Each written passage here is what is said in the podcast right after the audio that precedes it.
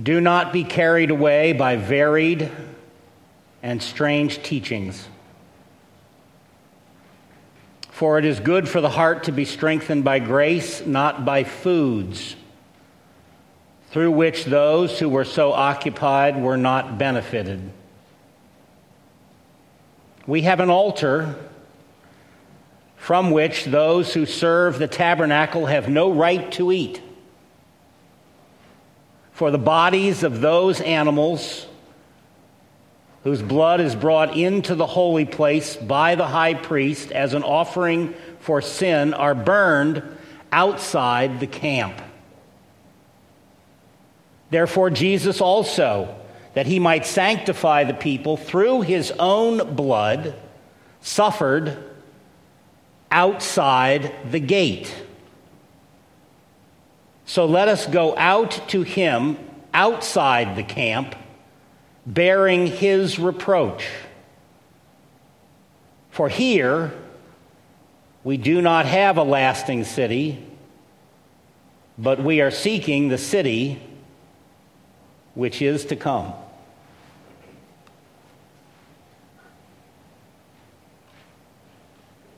The real threat was not the enemy without. Roman persecution in their context. There was a threat, but not the real threat. The real threat was the enemy within heresy, false or strange teaching, verse 9. And it has ever been this way. Traditional, classical, biblical orthodoxy or teachings often seem boring, whereas bizarre, aberrant, unusual, strange, varied teachings often seem fascinating. People will get behind and be zealous for something new, something novel, something strange, something different. There ever being an attraction to allegedly knowing something that others don't know. And feeling superior because we know what others don't know as a result. So, new and novel and strange biblical interpretations will draw many, even though they are so often false. While solid, historical, biblical teaching is, as R.C. Sproul once said, the hardest thing to raise money to support. So, given the, the threat, the ever present threat of varied and strange teachings, all Christians, and especially those who are given the responsibility of stewardship over God's church, all need to be on their guard to defend the truth. And one of the marks of spiritual maturity is standing firm in the presence of diverse and strange and even attractive but false doctrines.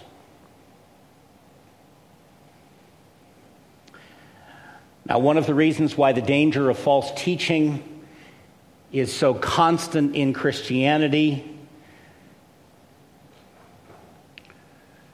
is that our faith, the Christian faith, has an active, aggressive, real enemy, the devil, who is real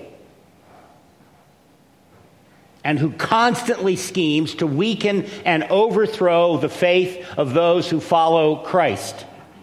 And in this effort, Satan employs, broadly speaking, two strategies. First, by persecution, he assaults God's church from without.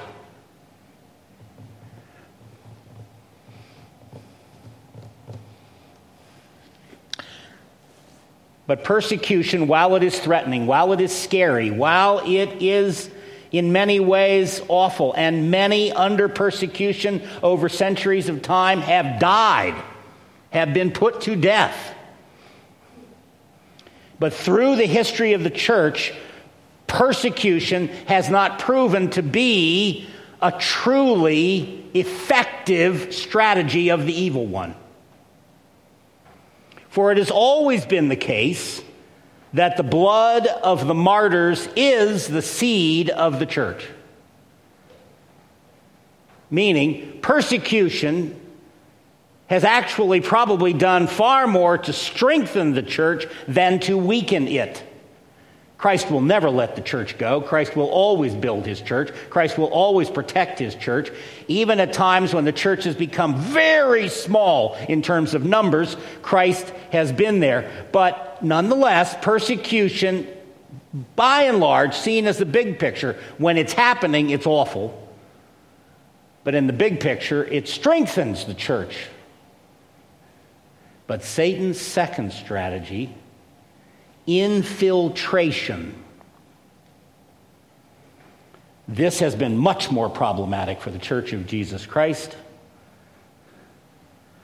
in every generation. False teachers, false teaching, stirring up falsehood within the church.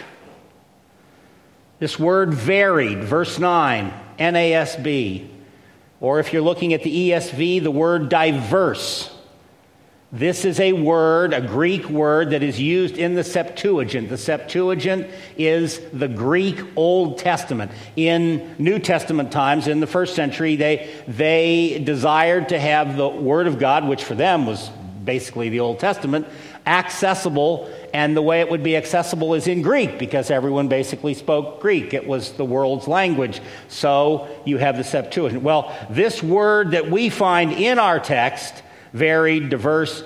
In the Septuagint, it's the same word that was used for the multicolored coat that Jacob gave to his favored son Joseph.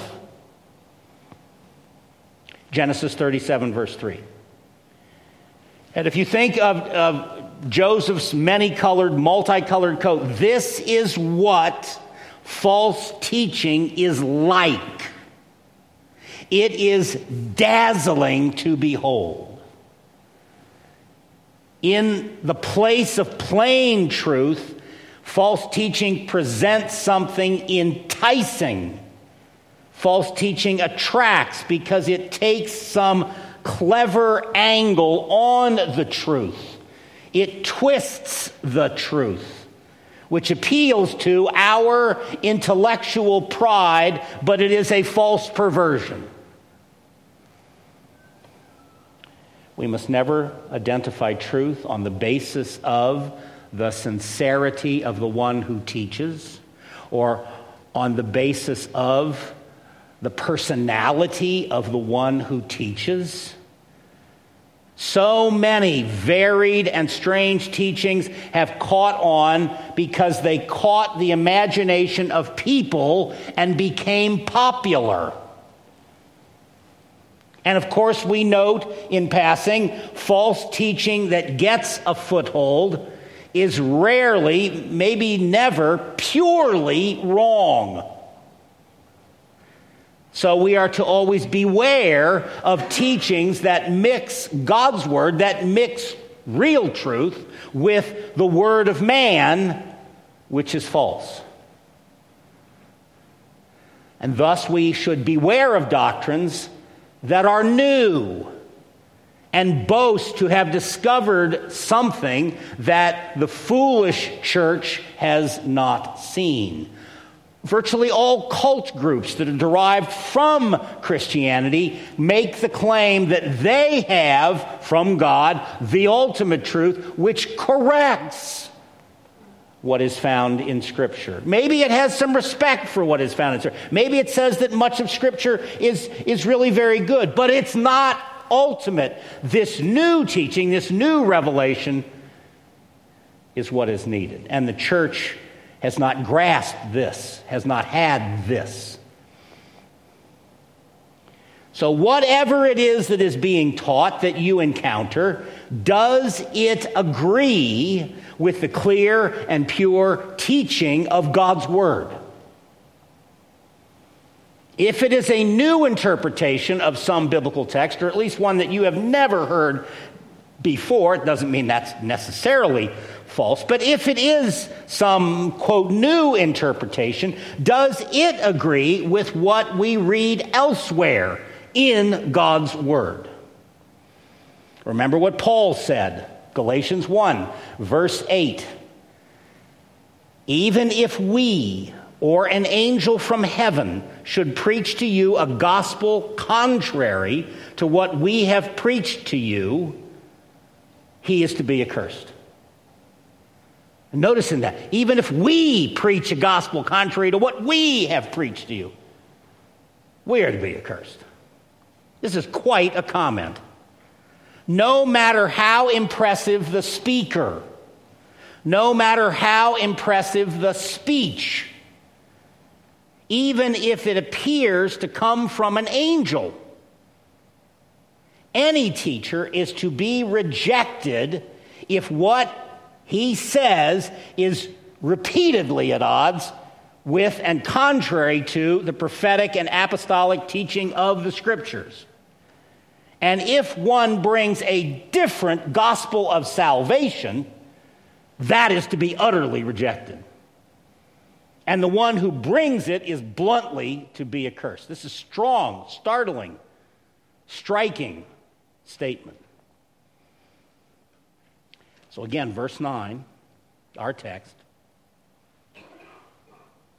It is grace that strengthens the believer's heart. Not subscribing to rules, or, as in the example in the text, avoiding prohibited foods.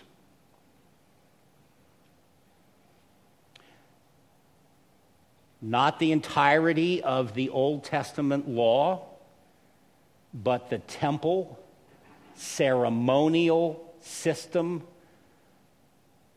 of laws, if you will, is over and done.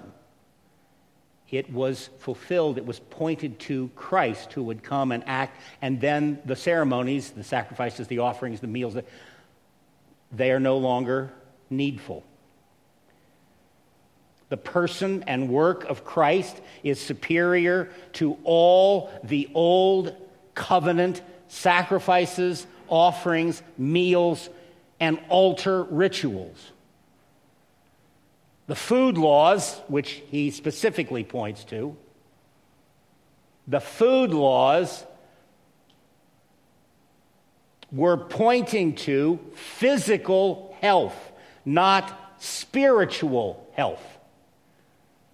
The food laws, more fundamentally, pictured holiness. Actual holiness comes through Christ. Observing the food laws made one ceremonially holy, if you will, and acceptable for Old Testament temple and tabernacle services and rituals, but they did not make one holy in spirit, in person. That comes through Christ. One could be holy in that sense in the Old Testament time through faith in the coming Savior, but not through the rituals, which pictured it. Not that they were invaluable, but they, they pictured it.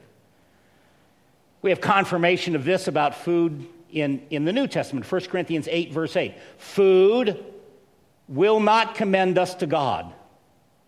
We are neither the worse if we do not eat, nor the better if we do eat. When you recognize sorry to get on food laws, but I, this was one of the, the, extensive papers I did in my THM. Um, food laws, when you study them, do seem to have much to do with health. So, in that sense of health, they will be better for you.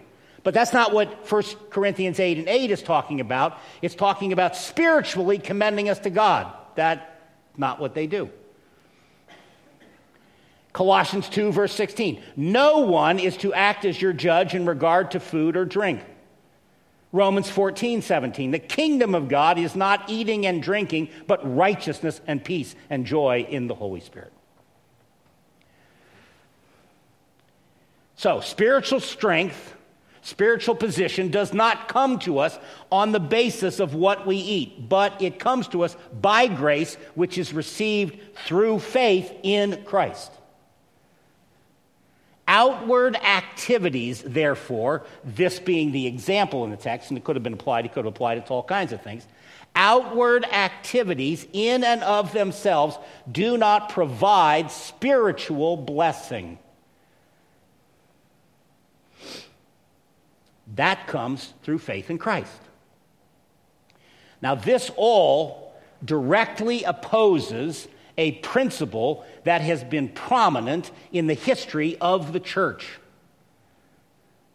which is expressed by the Latin phrase ex opere operato, meaning, you don't have to remember the phrase, meaning by the doing it is done, which may still seem a bit obscure to you. By the doing it is done. That statement was used by the church, the prominent Roman Catholic Church, to defend what Catholicism calls sacramentalism. Sacramentalism, which taught that you, the worshiper, receives benefit by outward participation in the sacraments, especially the Mass. This is one of the reasons why in the Catholic Church the Mass is so very important. You must participate in the Mass. You must participate in the Mass regularly. Boom, boom, boom. You receive spiritual benefit simply by outward participation in the Mass, regardless, and this is important, ex opere operato, by the doing it is done, regardless of the inward disposition of your heart before God which is a staggering thing considering how much God emphasized, even in the Old Testament, that if your heart is not right with me, then I am not interested in your sacrifices and in your offerings, and I have, I, I, they're all worthless. And yet, this principle has been taught in the church. Engage in sacramental activity, especially the Mass, and you are blessed spiritually now, not to simply pick on Catholicism, we see something of the same thing in what we might refer to as revivalistic evangelicalism. Wherein there is such a heavy emphasis on altar calls and fasts and specially worded prayers and the like, which have been thought, this is not officially stated, but they convey the impression that such things have almost got magical power, such that they impact us spiritually just by doing them. If the heart is not right before the Lord, no amount of rituals or gifts or outward acts or outward statements or prayed prayers provide any benefit. If, remember, Jesus said, you are not right, I'm paraphrasing, with your brother or sister, do not come and worship until you have repaired that relationship. If the heart is not right, then all the things that you do in active outward worship are of no value. Uh, Jewish converts to Christ were criticized by unconverted Jews, those who did not accept Christ, because the Jewish converts were avoiding Jewish feasts. Naturally, they believed in Jesus, who came to bring those to an end because he acted in such a way that all that the feast pointed to, he accomplished. Christianity was often derided, often criticized, because Christianity did not have an altar for outward sacrifices. Now, I was in the Lutheran church when I first became a Christian, and we very regularly referred to the altar up front. In fact, the altar, a table, was central in the Lutheran church. The, the preach, this pulpit here is central, but in, the, in that church it was off to the side, and the altar in the center was really important. But that's not what was really meant here. What Christianity was criticized for was that you have no altar for actual sacrifices. But we, said the Jews, have an altar that we make actual sacrifices. Well, here's what is said by Paul, I think, in Hebrews. We Christians have an altar from which those who serve in the this would be the priests, those who serve in the tabernacle or the temple, verse 10, have no right to eat. We have an altar. We're making sacrifice. Spiritually understood, we have an altar that they have no right to eat from because they eat from the animal sacrifices on the altar. From the time of Cyprian in the third century, the altar began to be associated with the Lord's table. When we do communion together, the table, the Lord's table, that third century, Cyprian and on, began to become associated as the Christian altar. Many Catholic commentators think verse 10 that the altar here refers to the Lord's table, the Lord's Supper, what they call the Eucharist, the Mass. That's the altar, which we eat from and drink from.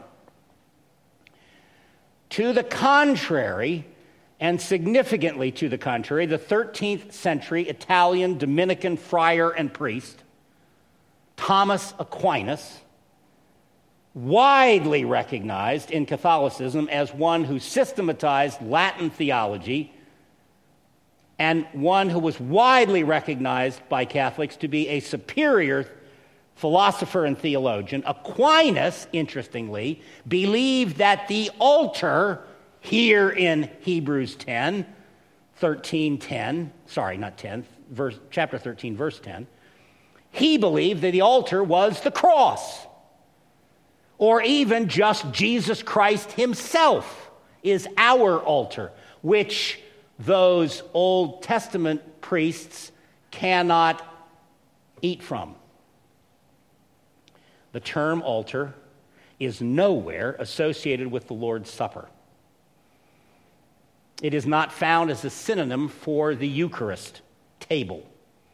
No altar, remember, was present when Jesus inaugurated the Lord's Supper in the upper room. The word altar, as used here in Hebrews 13 and verse 10, appears to be a sort of shorthand for the whole sacrificial action of Christ. Thomas Aquinas, I think, was uh, correct. And as he suggested, maybe it, it's pointing specifically to the cross that Christ died on, on which he offered himself. Christ or his cross as our altar is an altar which the Levitical priests may not eat, or they have no part, lacking faith in Jesus Christ as their Lord and Savior. That's what is meant here. Of the altar which is Christ or his cross, they cannot eat, but from the altar in the tabernacle or the temple over so many centuries, even though once Christ dies, it's completely illegitimate. And so by the time you get to the writing of the book of Hebrews, it's illegitimate. But from that altar, the Old Testament altar, the altar that still existed in the days of Jesus' ministry, that they could, the Levitical priests could eat. In many, many cases, the meat that was sacrificed on the altar in the temple was given to the priests to eat. Leviticus 19, verses 5 and 6. Leviticus 22, verses 29 and 30. However, the critical sacrifice on the Day of Atonement, once a year, which the high priest alone made on behalf of the sins of all the people, that sacrifice was specifically not allowed to be eaten. Instead, it was taken, and now you'll recognize the language as it comes in our passage. It was taken outside the camp and burned. Leviticus 16, verse 27. So Hebrews 13, verses 11 and 12, makes the point that this was the sacrifice, that Day of Atonement sacrifice, to which Christ's sacrificial death on the cross corresponded.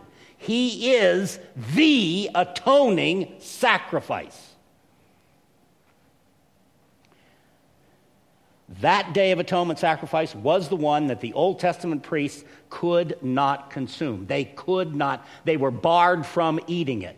But, and here's the point those who follow Christ, those who have received Christ by faith, those who have that relationship have his sacrifice on our behalf as our spiritual food. Remember John 6? Jesus talked about, You have no part in me unless you eat my flesh. The Catholic Church very quickly says, That's, that's the Mass.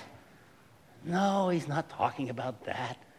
He means, unless you have received me by faith, unless you have believed in me, unless you have partaken of me as your spiritual food, you have no part with me. So the passage before us today in Hebrews makes it quite clear from the Levitical regulations, laws themselves, that once Christ came and once Christ made the one true and final sacrifice, consuming the Mosaic sacrifices is inappropriate and it profits you nothing. Now, this all challenges any notion that Christ enters one simply through one's act of eating or not eating certain foods. And that confronts the Roman Catholic teaching of transubstantiation. That is, that the elements of the Lord's Supper, they call it the Mass, are literally and physically the body and the blood of Jesus Christ Himself. When you partake of the Mass in the Catholic Church, you are understood to partake of His body and blood literally. Simply by eating and drinking the elements. That happens, you partake of that, even apart from faith. So if you partake and you don't have faith, you are still partaking of the literal body and blood of Christ.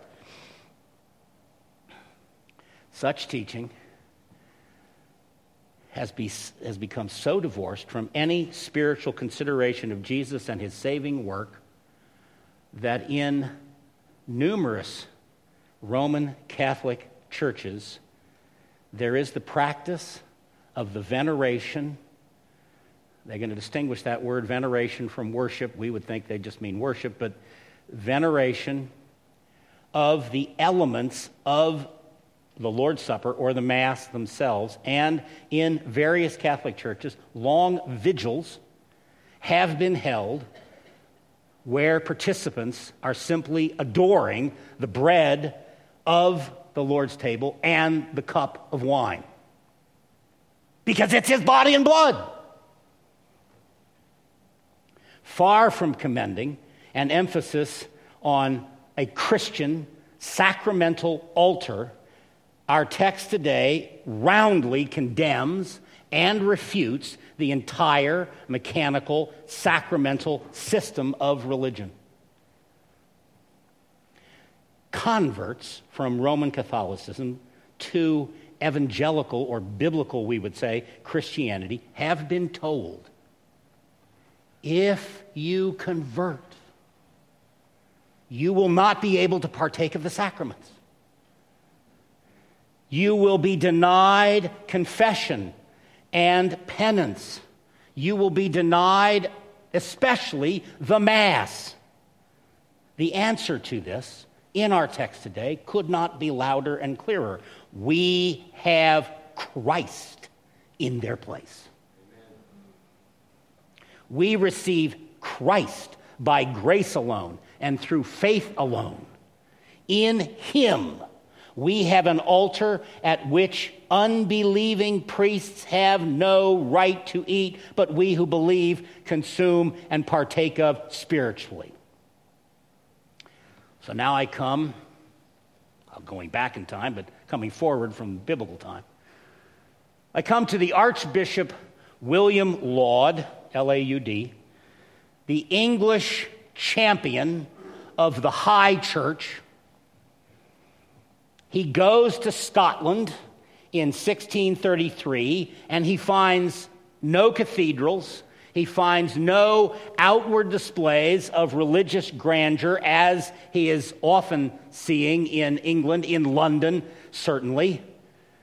And he reports, does Archbishop Laud, saying the following Scotland has no religion at all that I can see, which grieved me much. But eternal life does not come by outward means, but by a heart inclined to the cross and inclined to the resurrected Savior through simple faith in God's Word.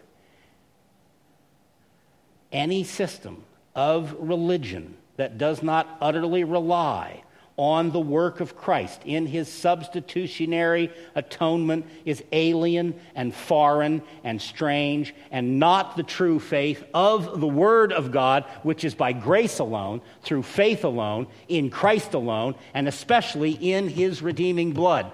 Scottish believers had Christ, they don't need the trappings.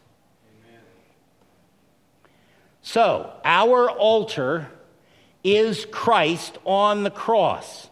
When we sin in thought, in word, in deed, we do not rush today to the priest with an animal on a leash for sacrifice. We turn instead to Christ alone, whose blood paid for all of our sins, past, present, and future. Now, there is a comparison there is a contrast between the animal sacrifices at the temple, at the tabernacle, and the sacrifice of Christ on the cross. There is a comparison and a contrast. Just as the bodies of those animal sacrifices were burned outside the camp, as if to banish sin away from the camp, Leviticus 16, verses 26 to 28. So Jesus, note our text emphasizes, was crucified outside the gate of Jerusalem as if he were a sinner. He never sinned, but of course, he bore our sins on that cross. The animals and Jesus shed their blood and died. But in contrast to one another, Christ's blood was offered to actually sanctify and cleanse those who believe. While the blood of the animal sacrifices in themselves was unable to take away sin. Hebrews 10, verse 4. The many, many sacrifices of the old covenant only pictured and anticipated the once for all and sufficient sacrifice of the new covenant in Christ. Jesus suffered outside the gate, verse 12. By suffering and dying outside the gate or outside in this case, the city of Jerusalem, or outside the camp of God's people, Jesus is seen to be our sin offering. and the sin offering, not just for us within, but for all people outside. Jesus' suffering therein, if we understand what we're being told here correctly, took place in the public arena. It didn't take place in a monastery, it didn't take place in a holy place. He identified with the world in its unholiness. And while we are unable to draw near to God because of our sin, that was emphasized throughout the Old Testament, it had to be separated from a holy God because of our sin. God draws near to us in the person of his holy Son, who on our unholy ground, outside the gate, on our unholy ground, outside the camp. He makes His holiness available to us in exchange for our sin, which He bears and for which He made atonement on the cross.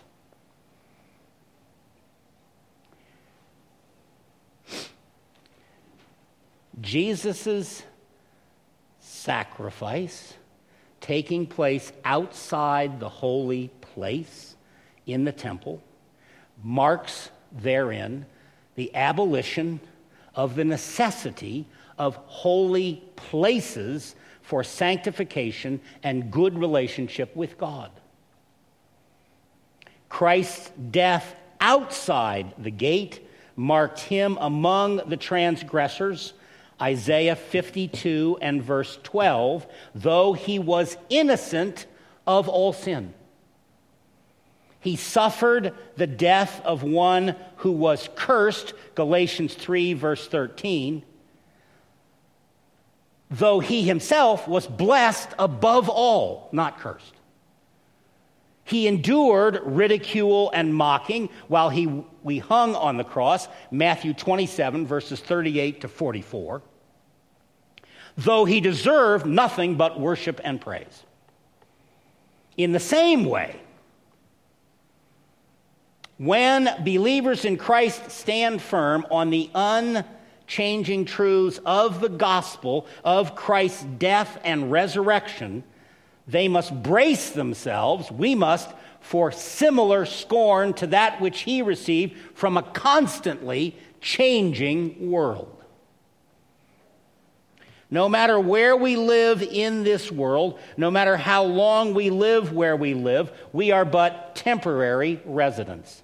We may have been born in one country and then gone to school in another country and then moved to different countries perhaps a number of times, worked a job in yet another country, and raised a family in multiple places. I know that doesn't apply to so many of us, but that's plausible. And there are people who have done this, especially people who have served with the military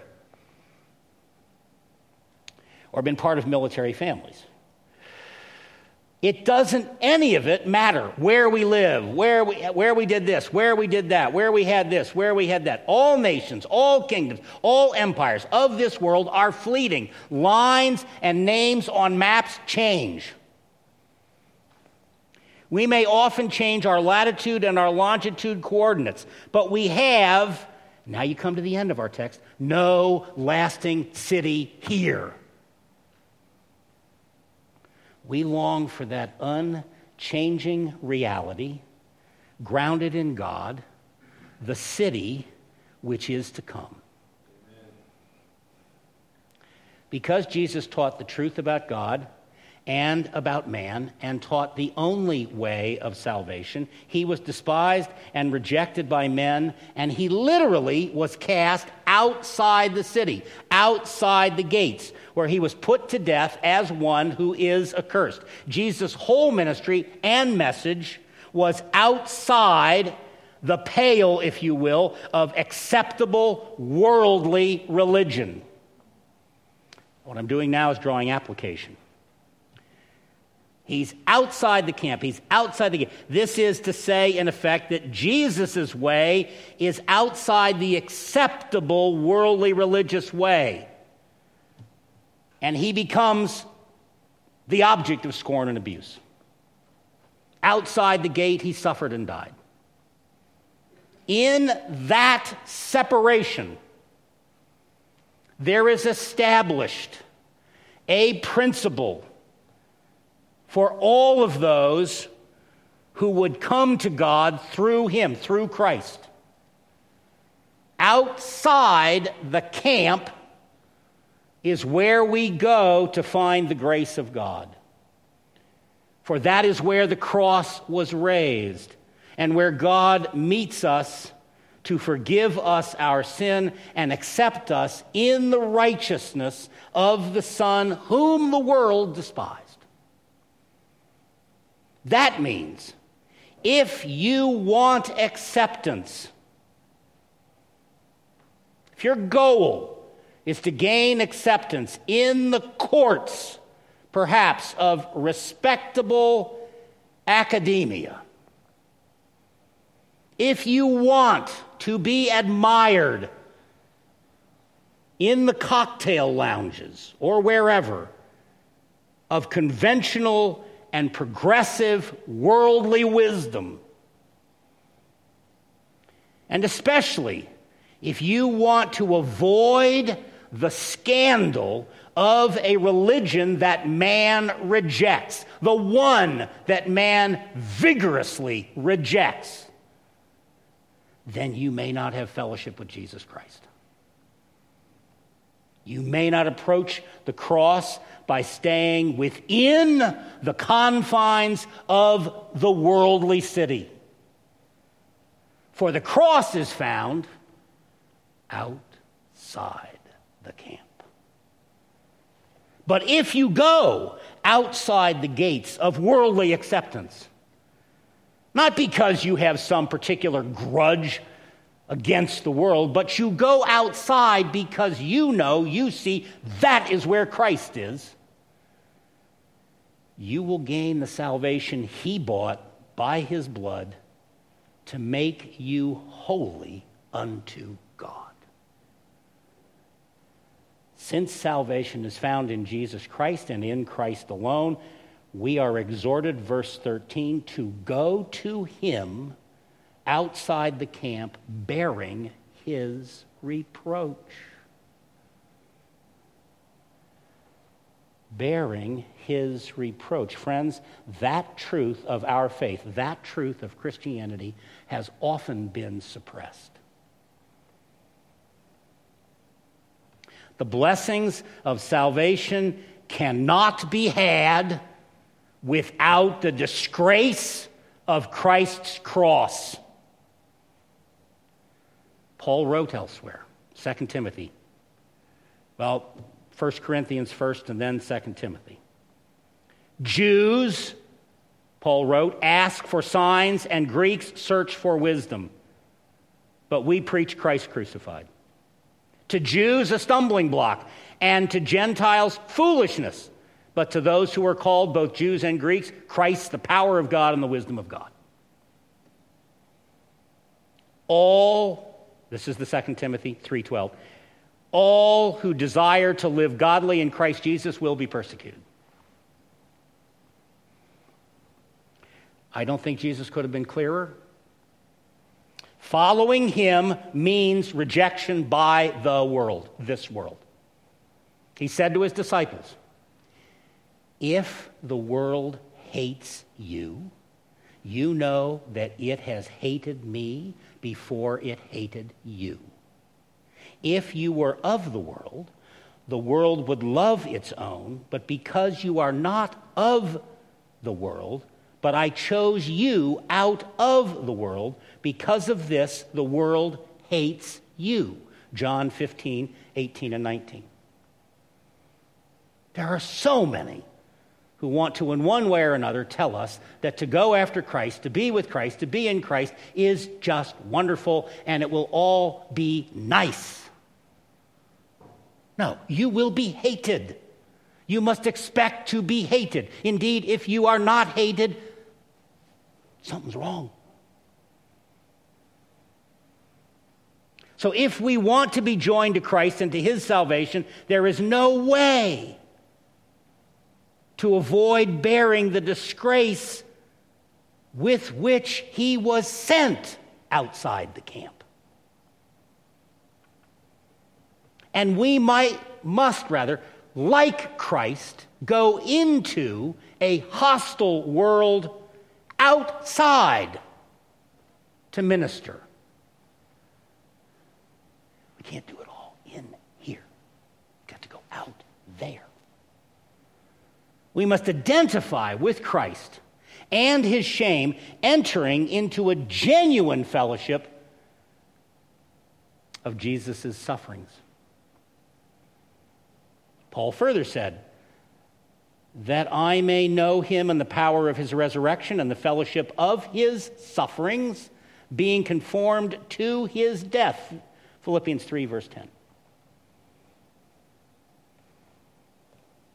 We are to be focused on ministry moving toward need, not moving toward comfort. Jesus suffered outside the gate, outside the camp of security, the camp of familiarity, the camp of ease. And as he went outside to meet real needs, we must go too. In the place of need, as we serve Christ, when we go there and we serve Him there, He says to us, Today you will be with me in paradise. In the call to bearing Christ's reproach and disgrace in verse 13, I think there is an allusion to Moses. The same word here for disgrace, the disgrace that we must bear, is used of Moses in Hebrews 11, verse 26. Moses, remember, considered the reproach of Christ a greater treasure than all the riches of Egypt. Do you and I think like that? A greater treasure than all the riches of Egypt is the reproach of Christ, the real attack and approach of Christ that you receive as his follower. And he thought this, did Moses, because he was continually looking forward to his reward. Like Moses, by accepting such disgrace, we will lose out in terms of this world. But we will receive a greater deliverance from God. The concept of going outside the camp may also recall an event that took place during the Exodus. Moses was on the mountain, receiving, on Mount Sinai, receiving the law of God. The people were worshiping the golden calf in the valley. Exodus 33 and verse 7 tells us that when Moses returned to the camp, he pitched his tent outside the camp of the people. He pitched his tent outside the camp of the people who had rejected God the people of God who had rejected God. And that is where God came to Moses outside the camp and in God's cloud of glory, and he spoke to Moses outside the camp. And so the principle applies today. Whenever Jesus is denied as the only Savior for sinners, whether in false churches, whether in false families, whether in the world at large. All who stand with Christ must be willing to go outside the camp. But those who do decide to follow him outside, Jesus says, Amen. Or truly I say to you, there is no one who has left house or brothers or sisters or mother or father or children or farms for my sake and for the gospel's sake, but that he will receive a hundred times as much now in the present age houses and brothers and sisters and mothers and children and farms, along with persecutions. And in the age to come, eternal life. Mark 10, verses 29 and 30. So I think God's point is clear. Hebrews 13 and verse 14 that we are called to forsake this world for we know that it is a passing world, and we know that our inheritance is found in a place, the place to which we are going. that is not here.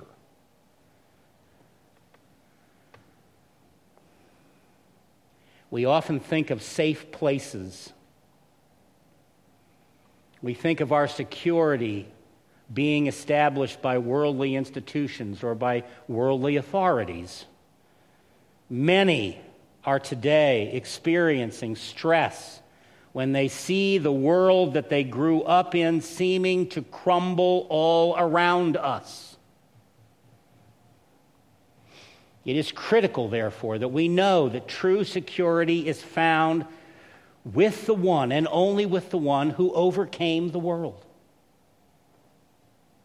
and that his victory at the cross has secured our salvation, such that wherever Jesus is, there is hallowed ground, there is peace, there is security, and there is hope and eternal life.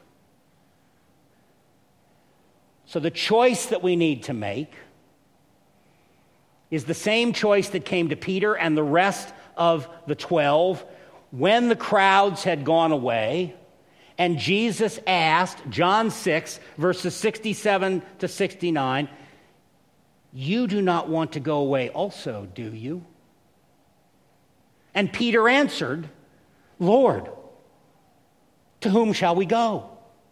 You have the words of eternal life. We have believed and have come to know that you are the Holy One of God. Thus, we often need to be reminded that we, similarly, our citizenship is in heaven, and that we, like men and women of faith who went before us, should be looking forward to the city, verse 14, that has foundations and whose designer and builder is God, Hebrews 11, verse 10.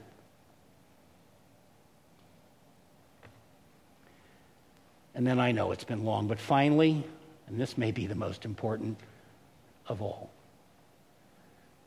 Let's recall the heavenly situation or the heavenly position that corresponds to the language, to the reality of outside the camp with Jesus.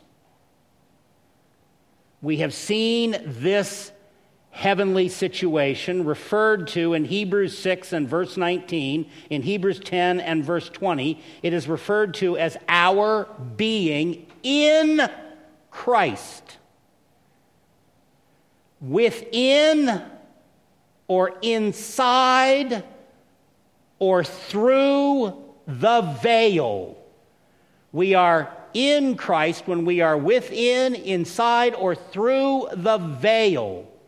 We are brought near to God with Christ in his heavenly dwelling as God's children, as God's people, as God's flock by faith.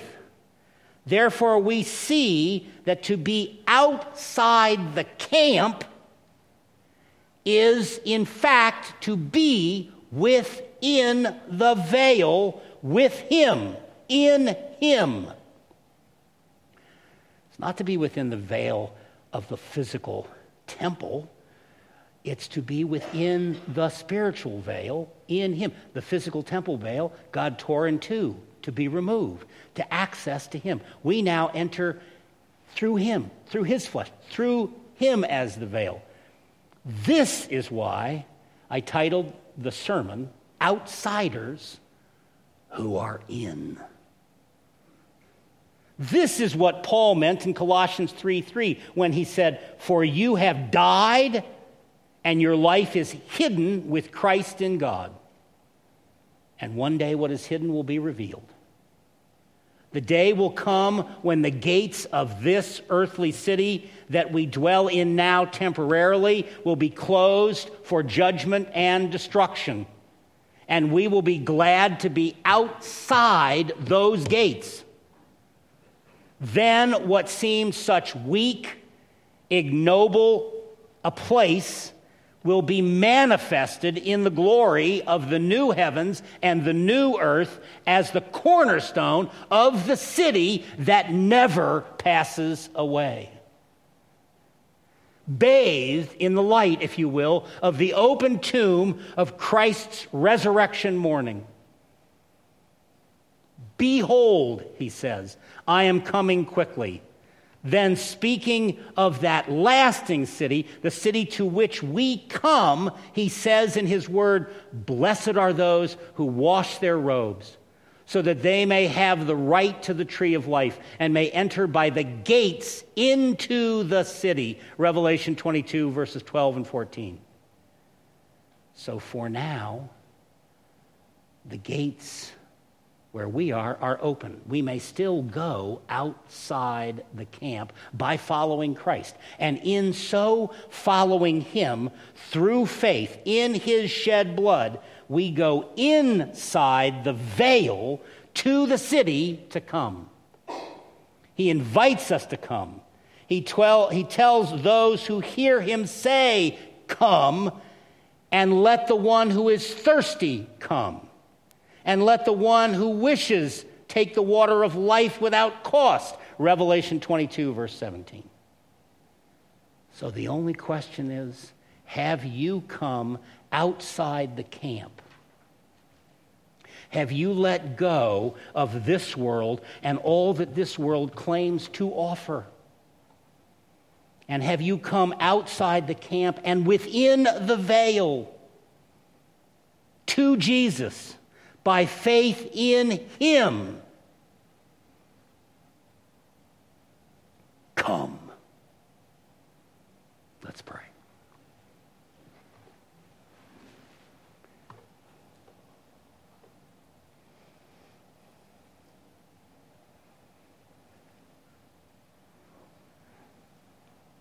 What we have observed today in your word, Lord, is a staggering spiritual reality which is foundational to everything.